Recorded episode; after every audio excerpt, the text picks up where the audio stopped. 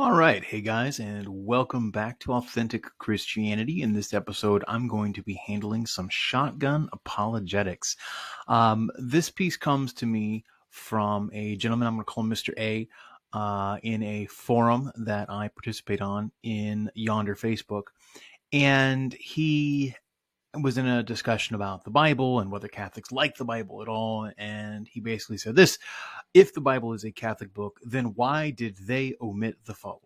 Saying Mass, consecrating bread, turning wine into blood, a Eucharist, baptizing babies, hearing confession, confirming anyone, last rites, asking Mary to intercede, Mary as the new Eve, Mary as the Ark, praying to saints, uh, a papacy, purgatory novena, monks, nuns, etc., etc. Now, the problem with shotgun apologetics is it's really designed as a rebuttal for when you want to shut down discussion rather than have a discussion. It's designed to not facilitate the free exchange of ideas amongst people who are seeking to reason together, uh, but instead it seeks to simply bury people under such a mountain of stuff that it's almost not worth digging out.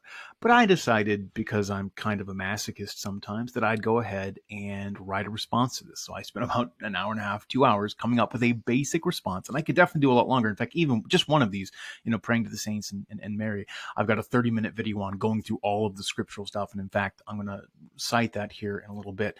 Uh, I decided to keep Mr. A anonymous just because I didn't know uh, if he wants to be um, well known or not. But I'm going to put this on the channel, obviously, in the podcast. Um, so again, I will leave him anonymous. I blurred out his information here um, so that he is not being uh, doxxed unnecessarily. I believe he's in the Philippines anyway, so for most people it wouldn't even wouldn't matter. But um, I'm going to go ahead and I'm going to do a line by line refutation. I'm going to show you where in the Bible all of these things is, uh, all of these things are. Note, there's actually one of them that I couldn't find in the Bible. but we'll get there. So I'm I'm already I'm going to concede a little bit of ground uh, to Mr. A. Uh, and, but, but, Mr. A, if you're watching this, uh, in exchange for conceding that ground, I need you to answer a question for me. I'm gonna I'm gonna ask the question at the very very end of this, and it's just a very very simple question that I ask. Um, I've asked every single Protestant this question, and nobody has actually come back with an answer yet. Um, I can fathom a few potential ideas, um, but nobody's even come up with one of those. And so I'm going to ask you this question and maybe you can help me because at the end of the day, yeah, I'm a Catholic, um, but I am open to the truth. Uh, the reason I'm Catholic is I honestly believe that it's the truth. And uh, that's, that's, why I'm here. It's why I do what I do. It's why I dedicate hours of my time uh, to doing what is hopefully received as a charitable refutation of your shotgun apologetics. And again, the big issue with shotgun apologetics is this probably took him about a minute maybe to type out. Um, and just to write the replies took me over an hour, hour and a half. Um, and again, these weren't even the most thorough repri- replies you could have given. I could talk for an hour on almost any of these topics um, without exhausting the things I could say about them. Um, but I'm going to try and just give the highlights to show, at the very least, Catholic beliefs, other than one, are biblical, uh, biblically based, and in fact square with scripture probably more than you would imagine. So uh, we're going to scroll down here and I, am going to actually bulk a few of these together. So for instance saying the mass consecrating bread turning wine into blood the eucharist all of those are really talking about the same thing. Also mary interceding and praying to the saints kind of are together as well. Um, so i'm going to bulk uh, group those together uh, down below as well. So this first one is saying the Mass, consecrating bread, turning wine into blood, a Eucharist. Now this is obviously foreshadowed in the Passover, uh, a perpetual ordinance that one had to partake of in order to be in the covenant. So, you know, if you were a Jew and you didn't like lamb, God, I just don't want to eat it, you were out. Like you had to partake of the lamb. It was a perpetual sacrifice. Uh, it was a memorial sacrifice. And this kind of memorial meant more than just remembering right? When, when, when the Jews would eat the Passover, they don't say when, when the Lord took us out of uh, Egypt many, many years ago, says when the Lord brought me out of Egypt. It takes the past and makes it present. And so, too, the Eucharist, it makes the once for all sacrifice of Christ present. We do it because Jesus said to do it. He said, Do this in remembrance of me. He actually didn't say to write anything. In fact, Jesus didn't write anything but one thing. The only thing we have record of him writing, uh, and we, the the scripture writer doesn't even let us know what it was. It's just that he knelt down and and and fingered in the sand when they brought him the woman caught in adultery and uh, he writes it on the ground that people are going to walk over, the wind's going to blow over, and, and, that was it. But he does give commands: do this in memory of me. Go and baptize and teach. Right. So we do it because Jesus says, "This is my body." He doesn't say, "This is a symbol of my body" or "This is a symbol of my blood." And in fact, this is the only time he mentions the blood of the new covenant or the new covenant at all. This is the unique time uh, in the context of the Passover meal um, when he himself, we know, is the Lamb of God who takes away the sins of the world. Of course, the lamb was the crucial part of the Passover meal that you actually would eat. And incidentally, some people pointed out they leave rejoicing before the Passover meal is done. So they're singing the Hallel psalm, um, which means they probably left before they ate the lamb. Um, but they would have eaten the bread that Jesus gave to them. And the bread, he said, was his body. And we just take him quite literally. Now, we can talk a lot more about this if you want. Um, this is one of those topics that there's just an inexhaustible wealth. But you have to admit, at the very least, the surface reading favors the Catholic position. Jesus says, This is my body. This is my blood. If you go to John 6, the latter half of John 6 is the whole discourse, the, the bread of life discourse. And in that bread of life discourse, um, what we see is Jesus says over and over and over again, You must eat my body and drink my blood, or you do not have life in you. And at one point, they understand him, the Jews understand him figuratively. They say, This doesn't make sense. Isn't this the carpenter's son? And he just keeps repeating himself. And they start to understand him literally. How can this man give us his flesh to eat? And then he goes so over the top, literal. The word in Greek he uses is trogon, uh, which literally means to, to gnaw, to chew, to masticate, to bite uh, between the teeth. Unless you chew on my flesh, you have not life in you. Um, and so he says this over and over again. And then famously, and I always remember this one. Uh, I'm a Catholic. Catholics don't know their Bible, but this one always stands out. John 6, 6, 6. John 6, uh, verse 66. Many of them left him over this teaching, saying it was a hard saying. People have a hard time understanding how you can give your body and blood. But at the same time, you know, if you were a person in in the time of Jesus and you saw him walking down the street, you would have had a very hard time understanding that this guy in front of you, the carpenter's son, is God incarnate. In fact, my gut says if you were to, you know, go poke him with a needle and, and take a drop of his blood, put it under a microscope, you wouldn't see God particles floating around in there. Doesn't mean he wasn't God. It just means he was God incarnate, right? Um, and so when we receive the Eucharist, you see it's the same thing. I don't see anything about this that makes it look like more than just bread and wine, but I trust Jesus when he says, This is my body, this is my blood. And so did the entire early church. Thus, we see, you know, as early as Acts 2, uh, they devoted themselves to the apostles' teaching, um, to fellowship and the breaking of the bread and prayer. That breaking of the bread is the Eucharist. They did it regularly. In fact, Jesus uh, meets the apostles or the disciples that are on the road to Emmaus, and he breaks bread with them. And I love that passage. If you ever get a chance to read it, if you haven't, I'm sure you have um, but in that passage, they don't recognize him. They're kept from understanding who he was until he breaks bread with them. And then what it says was he vanished from their sight, it doesn't say he left them. It says he vanished from their sight because he was still there with them and they recognized him in the breaking of the bread, uh, in the celebration of the Eucharist. Paul is emphatic and he says this in 1 Corinthians 11, I received from the Lord what I delivered to you, that the Lord on the night that he was betrayed took the bread. And when he gave thanks, he broke it and said, this is my body, which is for you. Do this in remembrance of me. In the same way, also the cup after supper. This cup is the new covenant in my blood. Do this as often as you drink of it in remembrance of me. For as often as you eat this bread and drink this cup, you proclaim the Lord's death until he comes. Whoever therefore eats the bread or drinks the cup of the Lord in an unworthy manner will be guilty of profaning the body and the blood of the Lord. That basically means you're guilty of murder. Um, Therefore, let a man examine himself, and so eat of the bread and drink of the cup. For anyone who eats and drinks without discerning the body eats and drinks judgment upon himself. I think that's as clear as you need to be, right? Paul is absolutely uh, emphatically clear here um, that the the the Eucharist is the body and blood. And in fact, he even says people are, are, receiving unworthily, and that's why many of them are weak, ill, and even dying. Now, is this literal death? Is this spiritual death? I don't know. Uh, we do know some people, like uh, was it Ananias and Sapphira? Was that who it was? Uh, in Acts, is it Acts six? I think it is. Uh, were caught lying and, and keeping money back, and for that, the Holy Spirit struck them dead because they were lying to the Holy Spirit. Uh, and Peter Peter denounces them, right? Um, so this could have been physical death. It doesn't mean it always is the case that people physically die. Just like the Ark of the Covenant in the Old Testament, you weren't supposed to touch it um, if you weren't a Levite.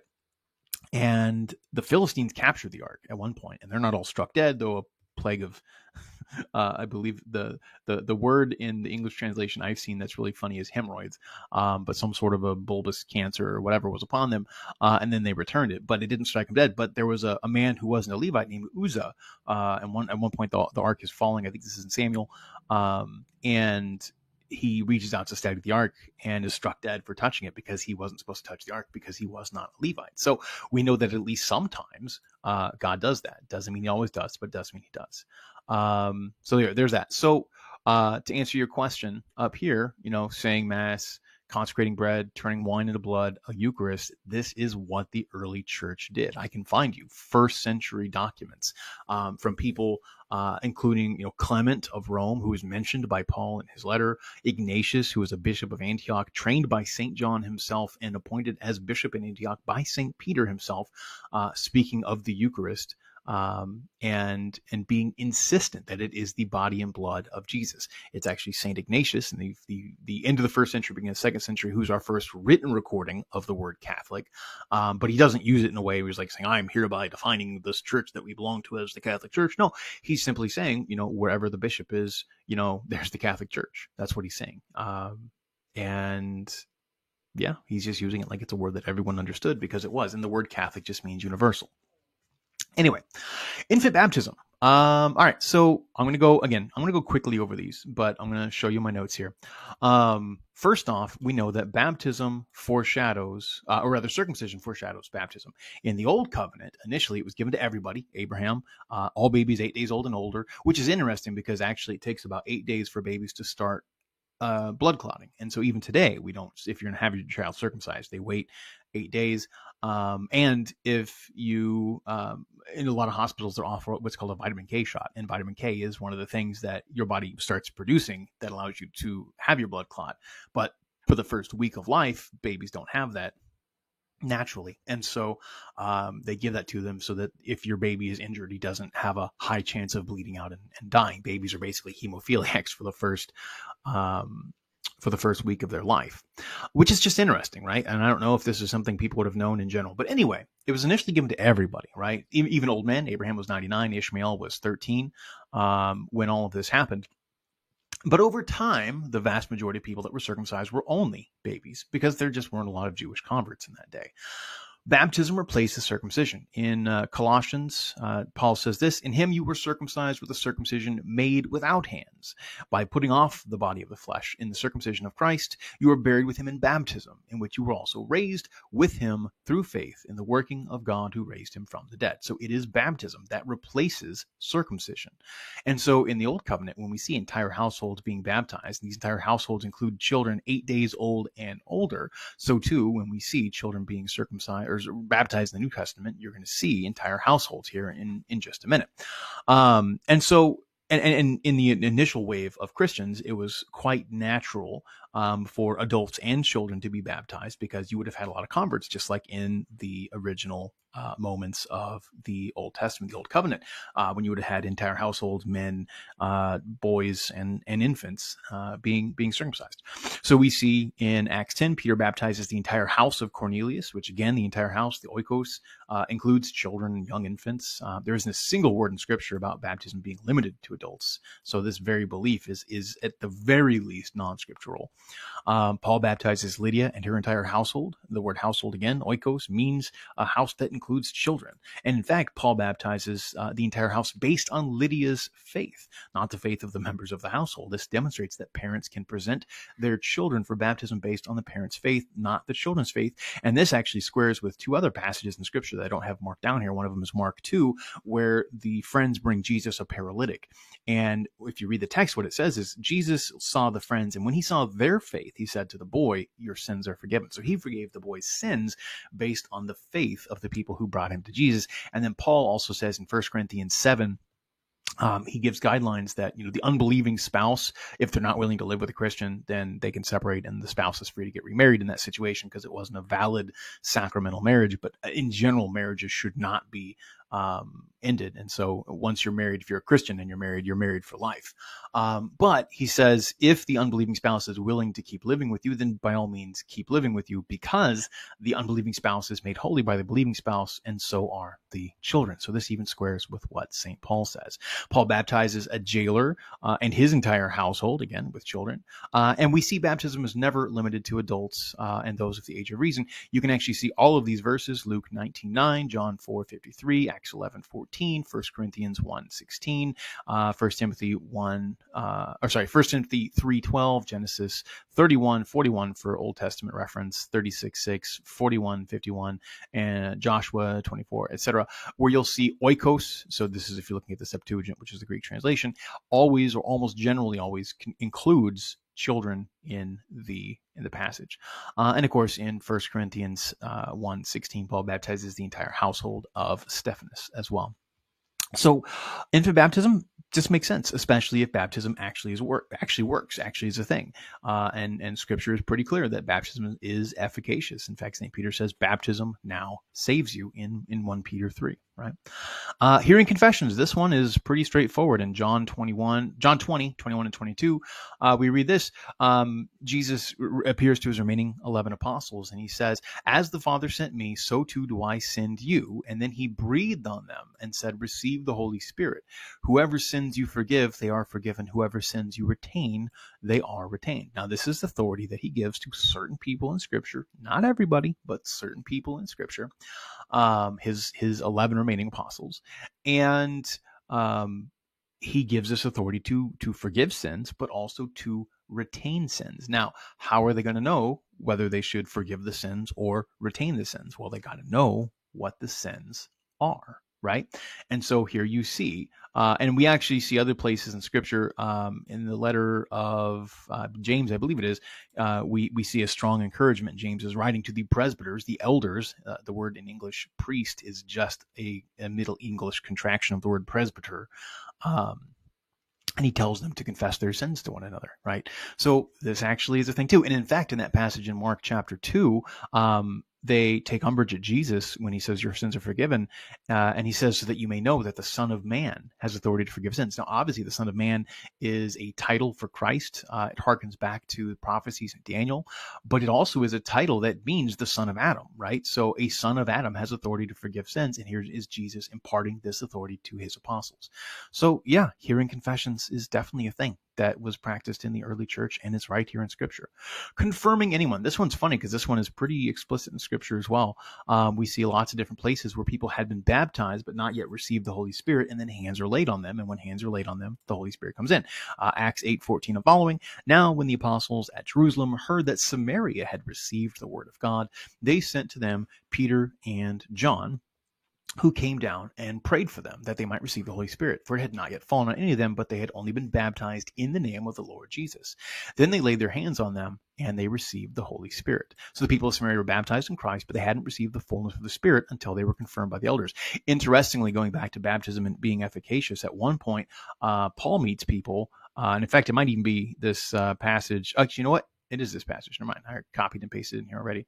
Um, this is Acts 19. When Apollos was at Corinth, Paul passed through the upper country and came to Ephesus. There he found some disciples and said to them, Did you receive the Holy Spirit when you believed? And they said, No, we never even heard there was a Holy Spirit. And he said to them, Into what were you baptized? They said, Into John's baptism. And Paul said, John baptized with the baptism of repentance, telling people to believe in the one who was to come after him, that is Jesus. On hearing this, they were baptized in the name of the Lord Jesus. And when Paul laid his hands upon them, the Holy Spirit came on them, and they spoke in tongues and prophesied. There were about 12 of them in all. So if baptism is just a sign, then you know it's just a symbol. There's really no reason to do this. It just would have been perfunctory. Oh, they'd already been dipped in water. They'd already been baptized. You know, it's not really necessary to do it again. But they do it, right? They believed, but they still hadn't been baptized. And so they are baptized, and then Paul lays his hands on them and they receive the Holy Spirit. And so we see uh, multiple instances of confirmation right there in Scripture last rites, uh, also called the anointing of the sick um, or extreme unction. Um, this harkens all the way back to Jesus. Uh, he gives the apostles authority. Uh, Mark 6 13 says they cast out many demons and anointed them with oil, uh, and many that were sick were healed. The apostles anointed the sick with oil and cured them. It's in the Bible, right? Your ignorance of Scripture is I don't want to say embarrassing, but if you're going to be chiding people on how little they know about Scripture, you need to make sure that you're actually aware of what is and isn't in Scripture. Uh, and James, of course, is explicit about this as well. Uh, James 5 14, 15 is any among you sick? Let him call for the presbyters of the church. That's the Greek word there, which is again priests. Let him call for the, the, the presbyters, the priests of the church, the elders, and let them pray over him, anointing him with oil in the name of the Lord. And the prayer of the faith will save the sick man, and the Lord will raise him up. And if he's committed any sins, they'll be forgiven. So this is a believer who has committed sins, and those sins will be forgiven uh, as he receives this anointing uh, by the priest that involves oil. That's last rites. Asking Mary to intercede, asking the saints to intercede. So this is a video I shot a while back, and I put a link in it right here, and I'll put a link down below this video for you, uh, or down below this podcast if anyone wants to listen to it or hear it. Uh, the channel is Authentic Christianity, and the title is Can the Saints and Angels Hear Us? Do they intercede? Uh, can they intercede? Uh, talking about it from a scriptural perspective. This perspective. This is 30 minutes long, and it is explicitly, other than I, I briefly will reference um, the early church and inscriptions on tombs and, and, and in the catacombs, but outside of that, it's entirely scripturally based, talking about all the places in scripture that tell us that they're aware of us. I'm going to give you just a little snippet of that right now, but I could talk about this easily for a half an hour because I already did link in the description. Uh, in Hebrews 11, we're told we're surrounded by a great cloud of witnesses. That cloud of witnesses were all the people that had come before us in the Old Testament.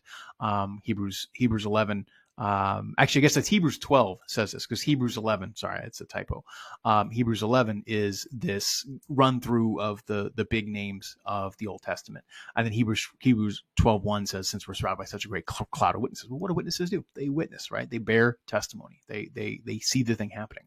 Um, in Revelation 5, we see the 24 elders in heaven presenting our prayers to God as incense. In Revelation 6, the martyrs in heaven, distinct from those elders, are aware of what's going on on earth before the resurrection. They see uh, that they've been martyred for their faith um, and that the fullness of justice hasn't yet come upon the earth. And they say, How long, O Lord, will it be uh, until the fullness of justice comes?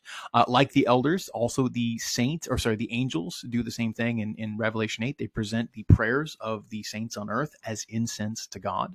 And all of this follows on the Jewish idiom or the Jewish idea that comes from the Psalms, where you, you praise the Lord with all the heavenly hosts and all of the angels. There's multiple Psalms that use that exact imagery. Praise him, all you heavens, praise him, you heavenly hosts, uh, praise him, all of his angels angels, heavenly hosts, and angels being distinct things.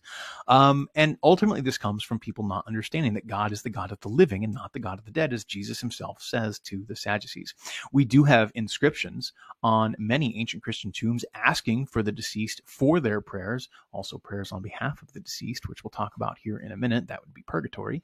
Um, and ultimately, a lot of people say, well, this comes down to 1 Timothy 2 5, for there is one God and, and, there is one mediator between God and men, the man Jesus Christ. No Catholic is denying this. No person who asks the saints to intercede is denying this. In the same way that if I ask you to say a prayer for me, I'm not denying this. But if you just read the four verses before that, we read Paul say this First of all, I urge supplications, prayers, intercessions, and thanksgiving be made for all men, for kings, and for all in high positions, that we may lead a quiet and peaceable life, godly and respectful in every way. This is good, and it is acceptable in the sight of God our Savior, who desires that all men be saved and come to the knowledge of the truth. For there is one God, and there is one mediator between God and men, the man Jesus Christ. So Paul is telling us to intercede for each other. We have scriptural precedent that shows uh, those in heaven being aware of us and presenting our prayers to God. Um, and therefore, we have it on good conscience that the living, who are truly living in Christ, uh, even though from our perspective here on the world, they are asleep in Christ, um, nevertheless, scripture is clear and replete with examples uh, of the dead being aware of what we're doing. And so we as Christians uh, are confident in asking uh, any of the saints, including Mary, uh, who I would say is the chief or queen of the saints, and I'll explain that here in a couple minutes, uh, for their prayers for us. This is not worship. We are not worshiping the saints. We are simply asking. In fact, the word pray just means ask. Pray tell me. Did you think the word worship and the word pray were the same word? Because they're not, right? Your Honor, the defendant prays the court to have mercy. The, the honor, Your Honor, the, the defendant asks the court to, to have mercy on him. That's all it means. It doesn't mean anything more than that.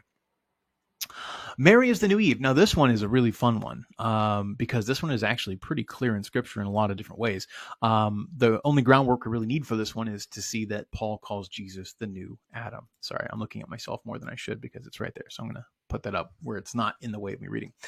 Um, so first off, we're told that Jesus is the new Adam. As in Adam all died, so in Christ all will be made alive. Adam, Adam in Hebrew just means the man, right? And Christ is called the new man, right? Repeatedly by Paul. So if Christ is the new Adam, it stands to reason that there would be a new Eve, because that's a pairing, Adam and Eve. And we're told that Eve became Adam's wife uh, and the mother of all of the living. Um, and we are told that Christ has a bride. Now, who is his bride? His bride is the church, right? Um, now, be careful that you're not thinking about heavenly reality in a, in a purely carnal way and expect there to be lots of sex in heaven or whatnot. Jesus himself answers the Sadducees um, when they ask about the woman who had married seven men, you know, whose wife will she be in heaven? It's a valid question. Um, and he says, in heaven, they're not given to marriage in the same way that they are here in this world. So we have to understand that everything in this world is itself pointing towards uh, eschatologically um, what heaven will be like, right? The heavenly reality. Uh, and so marriage is just pointing towards that divine marriage between God and man that culminates in is Revelation 21, 22, the, the wedding feast of the Lamb, right? Um, but if Christ is the head of the church as the husband is the head of the bride, then the church really is the body of Christ. So the body of Christ is going to be principally the church, right? Well, who was the very first member of the church who made everything else possible? It was Mary, right? Uh, Mary was the very first Christian. Uh, she was the first person to accept Christ into her heart and even into her womb.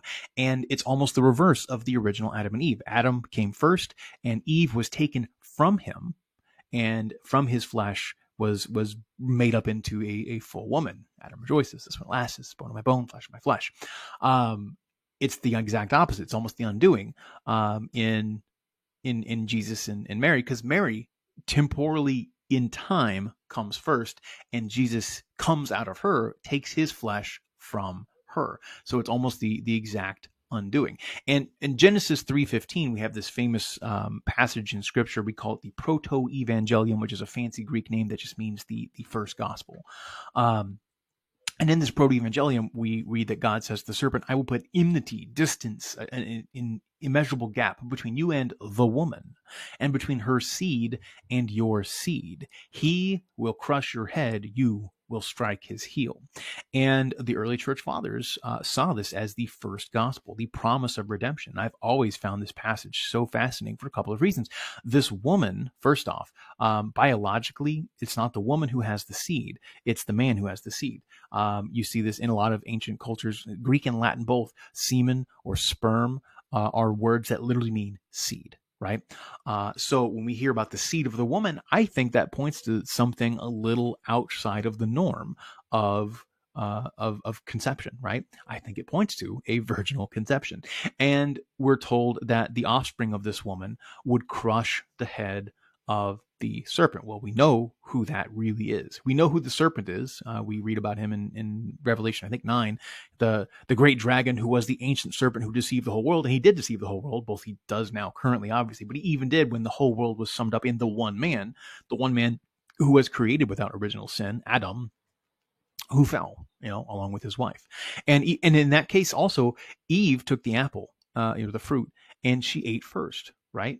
But Paul tells us sin came into the world through Adam because it was Adam who directly received the command from God, do not eat of the tree. Eve, we're not told in scripture, received it from God. Uh, we can presume, uh, since she knew the rule, that she received it from Adam. And in fact, the rule that she regurgitates to the serpent isn't the rule that God gave Adam. It's a slight change. God says, don't eat of the fruit. And Eve says, well, we must not eat of it or even touch it right? So she changes the rule, whether she's doing that on purpose or whether it's because she didn't know the rule entirety uh, or what. But we know that it's Adam who, who, who received it from God. And so sin comes to us through Adam. St. Paul is explicit on that, right? So this woman and her seed are uniquely pointing towards Mary and Christ. And in fact, one of the very first moments we see Jesus and Mary together in his adult life uh, is at the wedding feast of Cana in John chapter 2. And people intercede to Mary. They, they come to her for whatever reason. They say, We've run out of wine. And she goes to Jesus and says they've run out of wine. And Jesus says, Woman, Gine, what is this between you and me? My time has not come yet. Now, it's not impossible to conceive of somebody referring to a woman as woman. He actually does this to the woman at the well. He calls her Gine. Uh, it was not an inappropriate salutation for somebody that you didn't know. Um, hey, man, come here. Hey, woman, come here, right? But for your own mother, for a man who perfectly fulfills the law, um, to not dishonor his his father and his mother, uh, to call her woman would be disrespectful unless it's a title. And so this is Jesus in the very first moments of his ministry, hearing the intercession that have come through Mary. She tells him, uh, they have no wine. He says, Woman, what is this between you and me? My time has not come. And Mary, like a good Jewish mother, doesn't even respond at that point. She just turns to the servants and says, Do whatever he tells you to do, which is, of course, what always Mary is saying do whatever my son tells you to do. But Jesus, like a good, obedient Hebrew boy, listens to his mother. And when he listens to his mother, he performs a miracle, making probably the best wine the world has ever seen for people that had already been celebrating for a couple of days at a, at a wedding feast. So God has no problem with a little bit of libation here and there. Drunkenness, of course, is a, is a sin. Um, but uh, in the words of uh, Ben Franklin, God made wine. Uh, or wine is proof that God loves us and, and wants us to be happy, I think is what he said. Some people put the word beer in there, but I think the original quote was wine. Anyway, and then Jesus on his deathbed, well, his death cross, um, in his dying moments, he looks down at the beloved disciple, who of course is John, but also John is either, is, there's three possibilities. When John calls himself the beloved disciple all the time, either A, he's just being historically accurate, saying, well, Jesus happened to love me more, so I'm just going to call myself the beloved disciple. That seems kind of weird. He could be braggadocious. I was the beloved disciple, not the one that Jesus liked. Or he could be being humble and actually removing himself so that the reader, who is also a beloved disciple, would be able to insert themselves into this passage. And I think that's the case. I think John is actually being humble. I think this is scriptural giving us a nod uh, under the inspiration of the Holy Spirit to insert ourselves in that passage because Jesus says, uh, Woman, behold your son, son, behold your mother. And from that day on, the beloved disciple took the woman, took Mary into his house, and she became his his mother. Right. This also uh, underscores other things like Mary not having other children because there would have been other children who could have taken care of her. John clearly was not one of her own children, so on and so forth. But Jesus, in his dying breath, says, "Woman, behold your son." Um, and this even goes even further because we're going to see in a minute, we're going to read Revelation 12 and the very last lines of Revelation 12. Revelation 12 starts with the woman clothed in heaven, wailing, giving birth to the child destined to rule all nations. So it's clearly Mary and Jesus here, principally. Um, and it ends with the children of that woman are the ones that follow the words of Christ. And so the children of the woman, who is again, principally Mary, uh, who is the first in the church, the, the, the first of the body of Christ, right? Um, she is a stand-in for the the perfection towards which we all are seeking. We all should be uh, aiming, right? And I'm going to read. I, I didn't actually put a lot of the early church fathers quotes in here because I know that you probably don't treat them as authoritative at all. But this is one I really like. First off, it's one of my namesakes. His name is Justin Martyr. Uh, he was writing in the year uh, 150 AD, give or take, um, to a Jew, a Jewish man named Trypho. And he writes this He, Christ, became man by the virgin in order that the disobedience which proceeded from the serpent might receive its destruction in the same manner in which it derived its origin. For Eve, who was a virgin and undefiled, having conceived the word of the serpent, brought forth disobedient and death the serpent, of course, being a fallen angel. But the Virgin Mary received faith and joy when the angel Gabriel announced the good tidings to her that the Spirit of the Lord would come upon her and overshadow her. Uh, the power of the Most High would overshadow her. Uh, and therefore, the holy thing begotten of her is the Son of God. And she replied, Be it done unto me according to thy word. And by her has he been born, whom we have proved so many of the scriptures refer, and by whom God destroys both the serpent and those angels and men who are like him, but works deliverance from death for those who repent of their wickedness and upon and believe upon him. So this is a first Christian, second second second century uh, Christian, uh, one or two generations removed from the apostles, um, doing apologetics work, talking with a Jew, explaining who Christ was, and he's explicitly making this connection between Mary and Eve. So again, this is in scripture, right? All of this stuff is in scripture and is easily teased out of scripture as well. I could go a lot deeper into this, but this video is already 35 minutes long. And knowing that I'm only halfway done here, I'm gonna I'm gonna keep going on.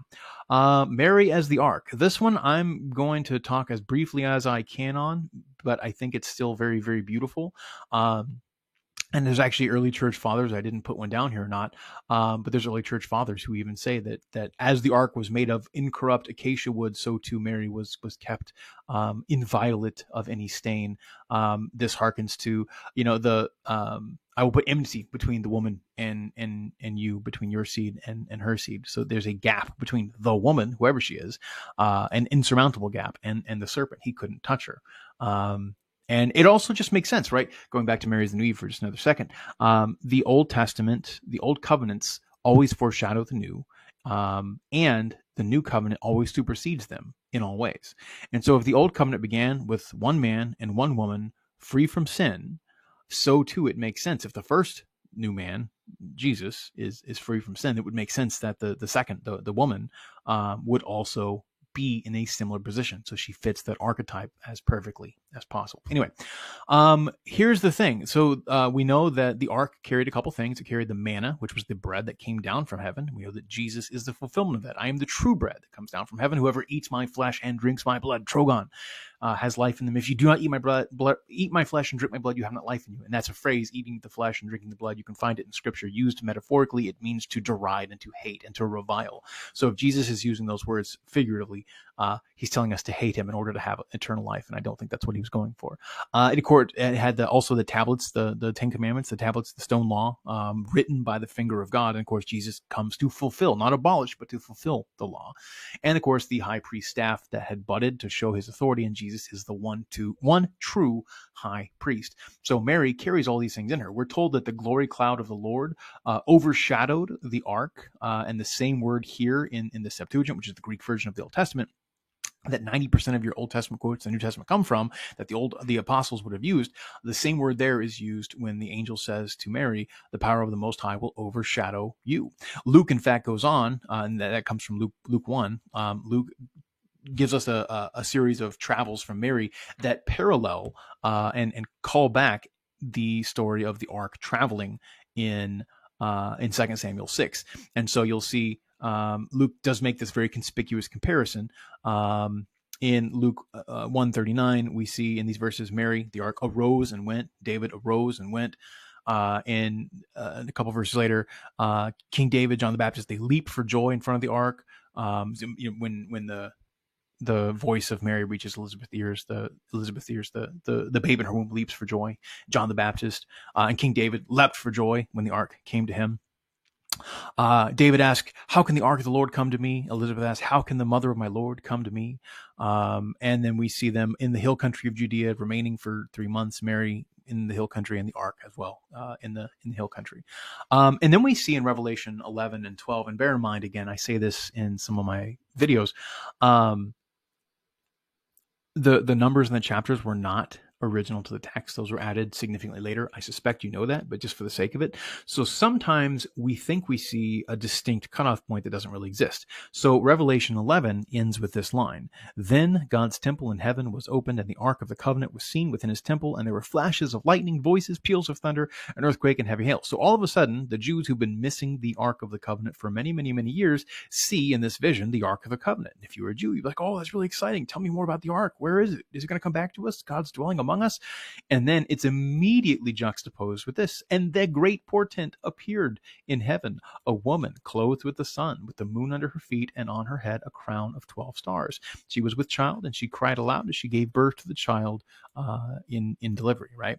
Um, and this woman so a lot of people will say I'm, gonna i'm gonna i'm gonna give you the benefit of the doubt here you might be saying this yourself oh that woman represents israel right sure she does right um, first off we know in scripture, especially in the book of Revelation, which is steeped in a lot of visual imagery, um, you can have things that mean multiple things. We're told a few chapters later, I think it's in it's around 17, that there's there's seven hills which are seven mountains, but also seven or seven mountains that are seven hills, but also seven kings, right? So it's one image means two different things. So there's no reason to not understand figuratively uh, that this woman represents Israel, but even literally, Mary is the culmination of Israel, right? She is the most perfect Israelite that ever existed, other than her son, who was literally God incarnate, right?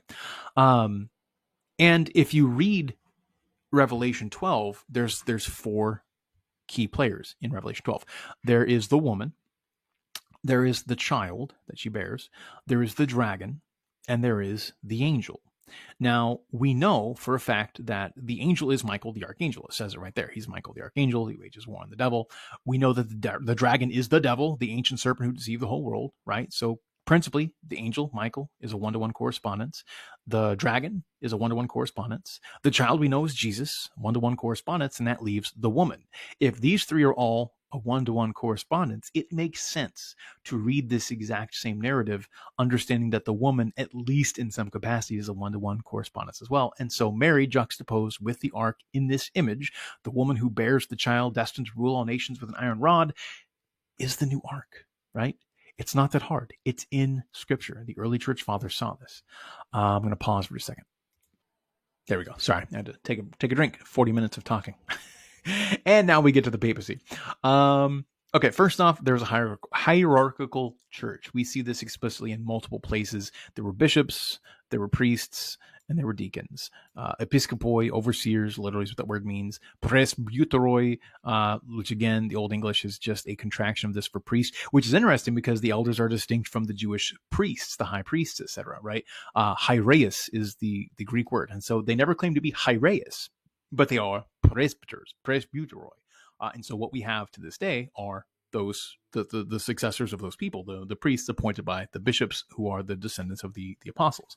And of course, we have the deacons. We see in Acts 1, the very first thing the apostles do is they elect a successor to Judas, um, saying another must take his office.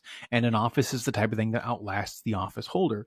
Uh, and so when they do that, it tells us that these offices are not meant to simply pass away. So they elect Matthias uh, as the successor to to Judas. Later, Paul is also uh, uh, brought in as an apostle, even though he clearly wasn't present with them, which was the criteria they used for Matthias. Uh, and then we see that they appoint other people as episcopoi or overseers of the church. Timothy and Titus, of course, are, are two excellent examples. Uh, there are others as well.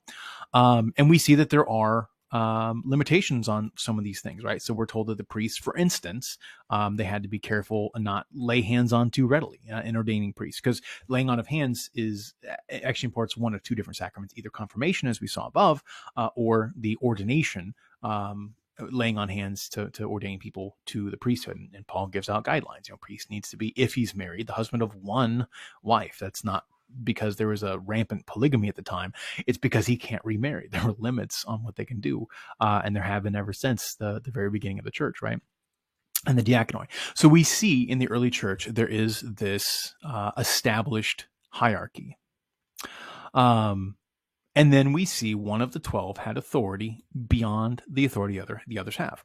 Uh, so the most famous passage, I'm sure you're aware of this, is, is Matthew 16, verses 15 to 19. Uh, and in that passage, Jesus says, Who people say that I am? And the apostles say, Well, some say, I love this. I mentioned this in the Saints video. Some say you're John the Baptist, who's dead, uh, or Elijah, or, or Jeremiah, one of the prophets.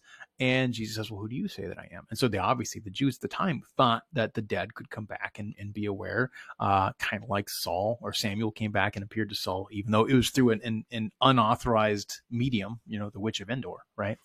Um, just to warn you, some Catholics do know the Bible. I can't quote chapter and verse on everything, but we know it better than you might think. Anyway, so in Matthew 16, we see that uh, it's Peter who stands up and speaks. He says, You are the Christ, the anointed, the Son of the living God. And Jesus says to him, A threefold blessing. And this threefold blessing is itself each part in three parts the blessing, an explanation, and a further explanation. And it follows a very distinct pattern. Blessed are you, Simon, son of Jonah. Why? For flesh and blood has not revealed this to you, but my Father who is in heaven. And I tell you, you are rock. You are Petros. And upon this rock I will build my church, and the gates of hell will not prevail against it. And I give to you the keys of the kingdom, that whatever you bind on earth will be bound in heaven, and whatever you loose on earth will be loosed in heaven right? So Peter alone is given this very unique authority symbolized by the keys. Now, two chapters later in Matthew 18, we see the other 11 with Peter being present all receive a similar binding and loosing authority. This is actually done in the context of forgiving sins, in fact, in, in Matthew um, 18. But this idea of binding and loosing also harkens to the scribes and the, and the Pharisees. Jesus even references it in Matthew 23 when he says the scribes or the Pharisees, they bind upon the people things that they are not themselves willing to do. They bind up these heavy burdens and they don't lift a finger to help the people, right? Um, but the people were obliged to do it because they sat on the seat of Moses. He says, therefore, do what they say, but not what they do. For they, they preach, but they don't practice. Um, and so they had legitimate authority that they you had to follow at least until the church was put fully in place, and that happens at Pentecost when the Holy Spirit descends upon the church, the birthday of the church, if you will.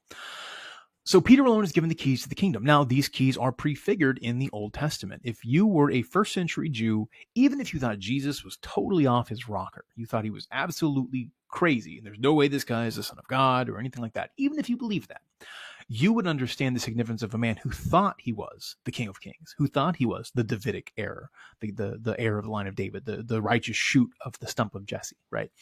If he said he had an inner quorum of people he was giving authority to, to bind and loose, and to one of them he said, I'm going to give you the keys, you would understand emphatically that what he's doing is he's setting up a prime minister or a chief steward. The, the king's job was to be away, and uh, fighting for the the protection and the advancement of his kingdom.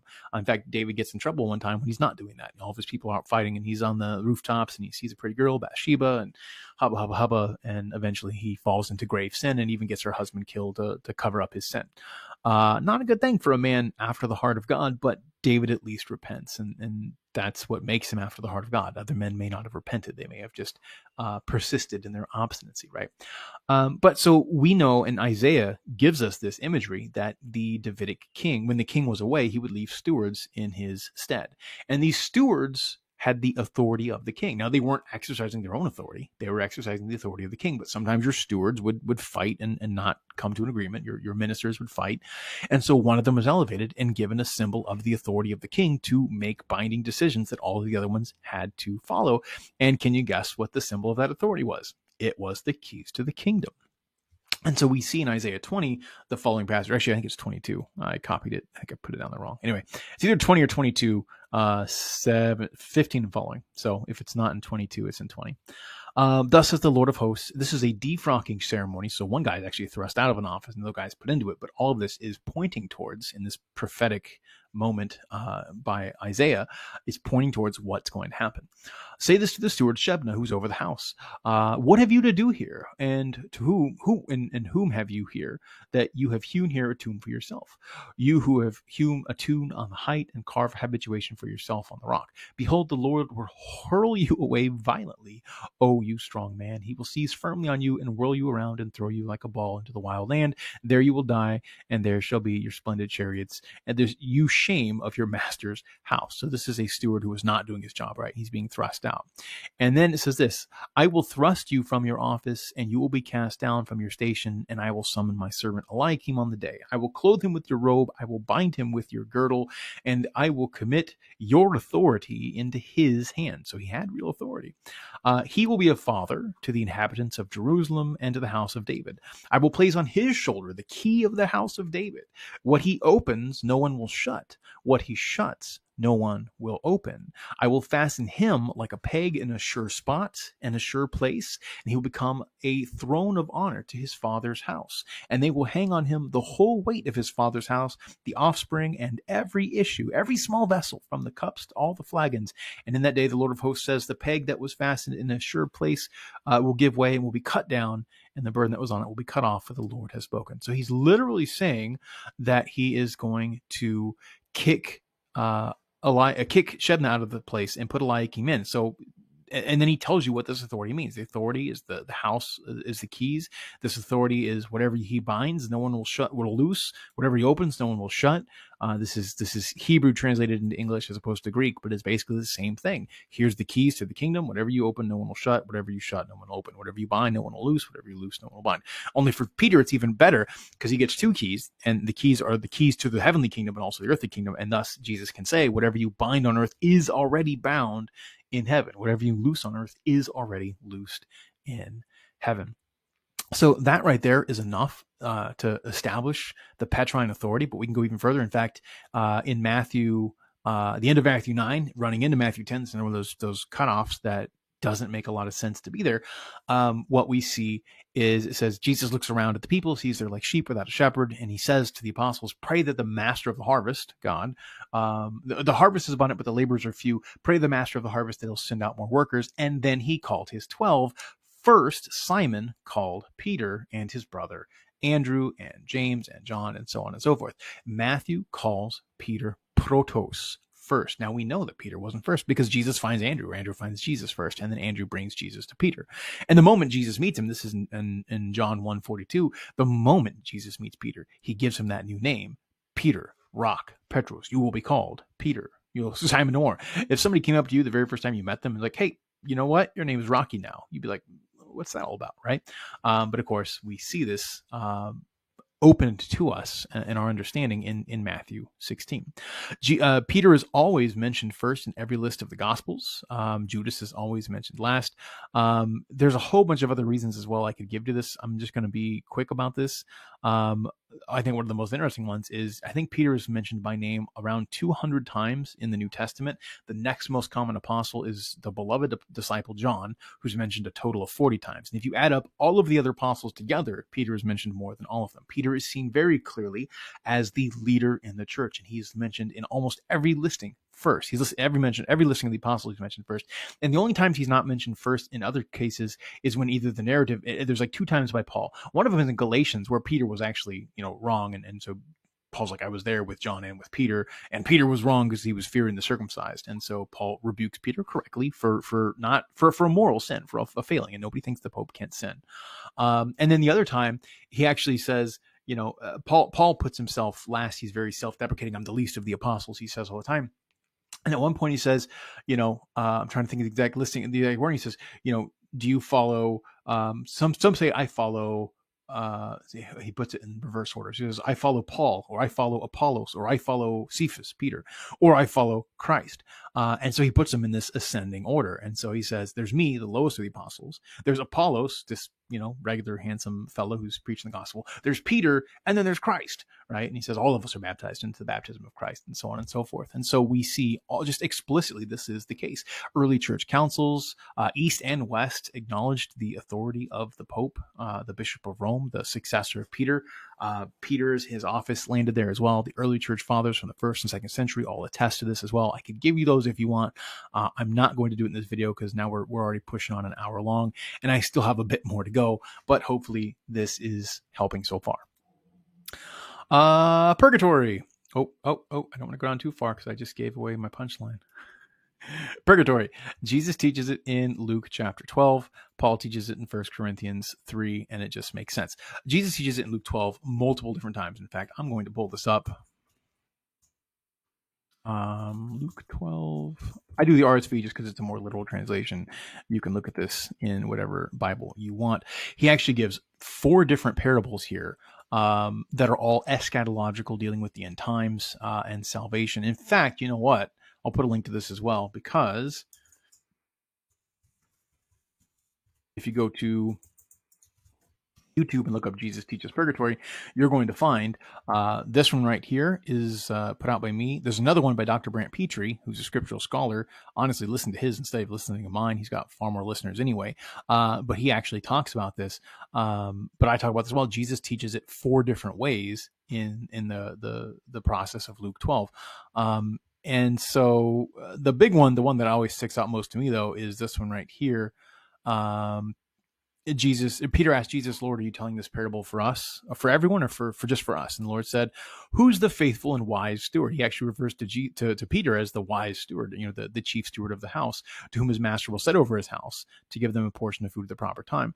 Blessed is the servant. He, and he's going to give four four possibilities here. Blessed is the servant who, when his master comes, finds him doing what he wanted him to do. Truly I say, he will set him over all of his possessions. But, too, if that servant says to himself, the master is delayed in coming and begins to beat the men servants and the maid servants and eat and drink and be drunk, the master of the servant will come on that day when he doesn't expect him, and an hour he doesn't know, and he will punish him uh, and put him with the unfaithful. The word there literally is dichotomeo. He will cut him in half uh, and put him with the unbelievers. So that's like going to hell, right? To be cut in half and put with the unbelievers. He's cast out and, and killed.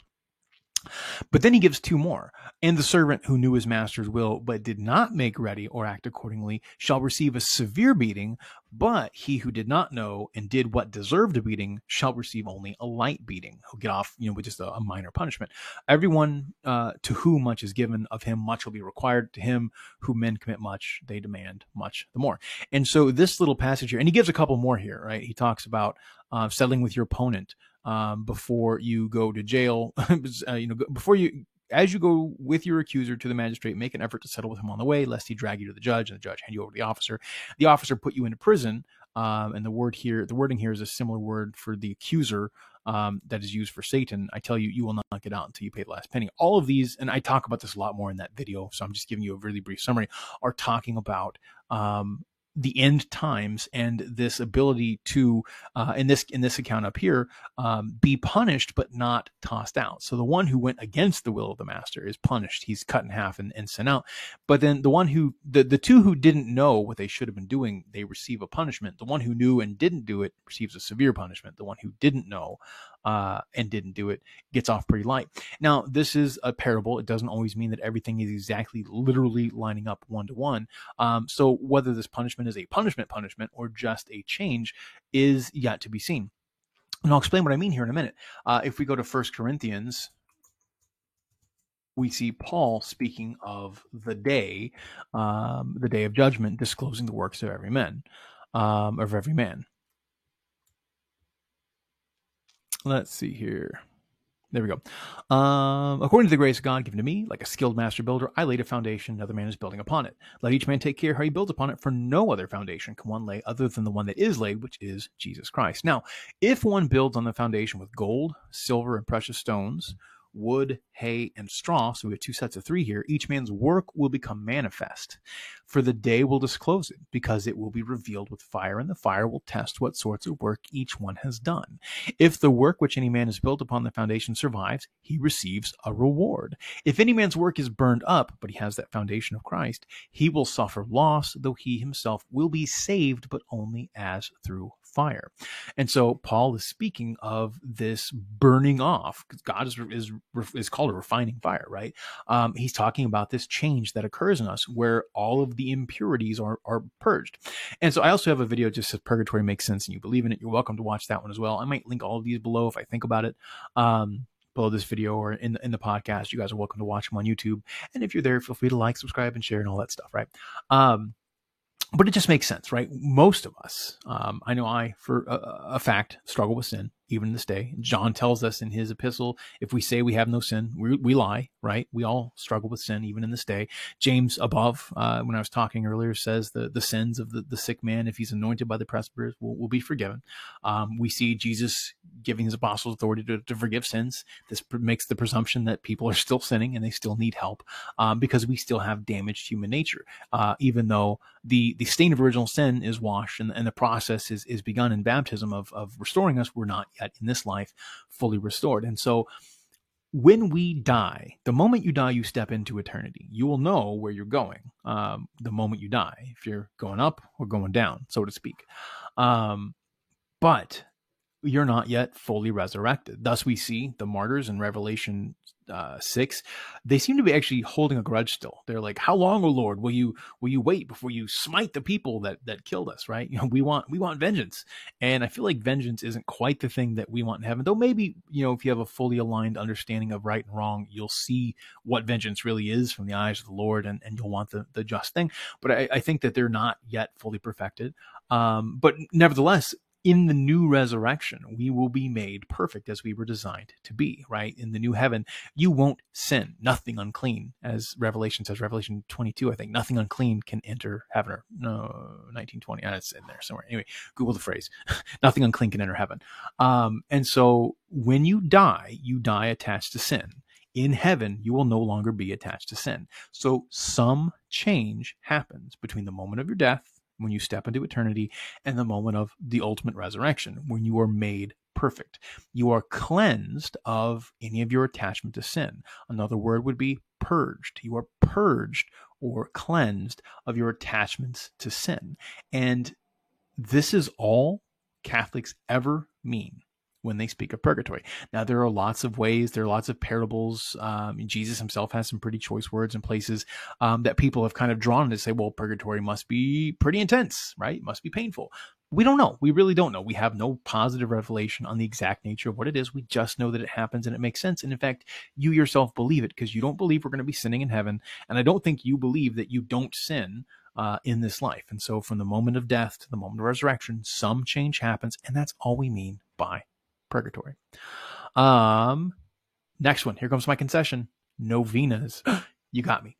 I cannot find in scripture anywhere an explicit command to pray for nine days uh, or nine hours or nine blanks uh, a set of prayers. I can't find it. Now, I can find lots of prayers in scripture. I can find all the Psalms. And if you were to pray the Psalms one a day, you would pray for 150 days, right? Or 151, depending on how you, how you number them. Um, and so I, I, can certainly see, you know, the what is that? Uh, septa, uh, sesqua, sesquicentennial, uh, 150 years. Yeah, the sesquicentennial prayer, prayer or sesquicent. What is annual is is year, so sesquicenternal. I don't know, whatever. 150 day prayer, right? You can find something like that.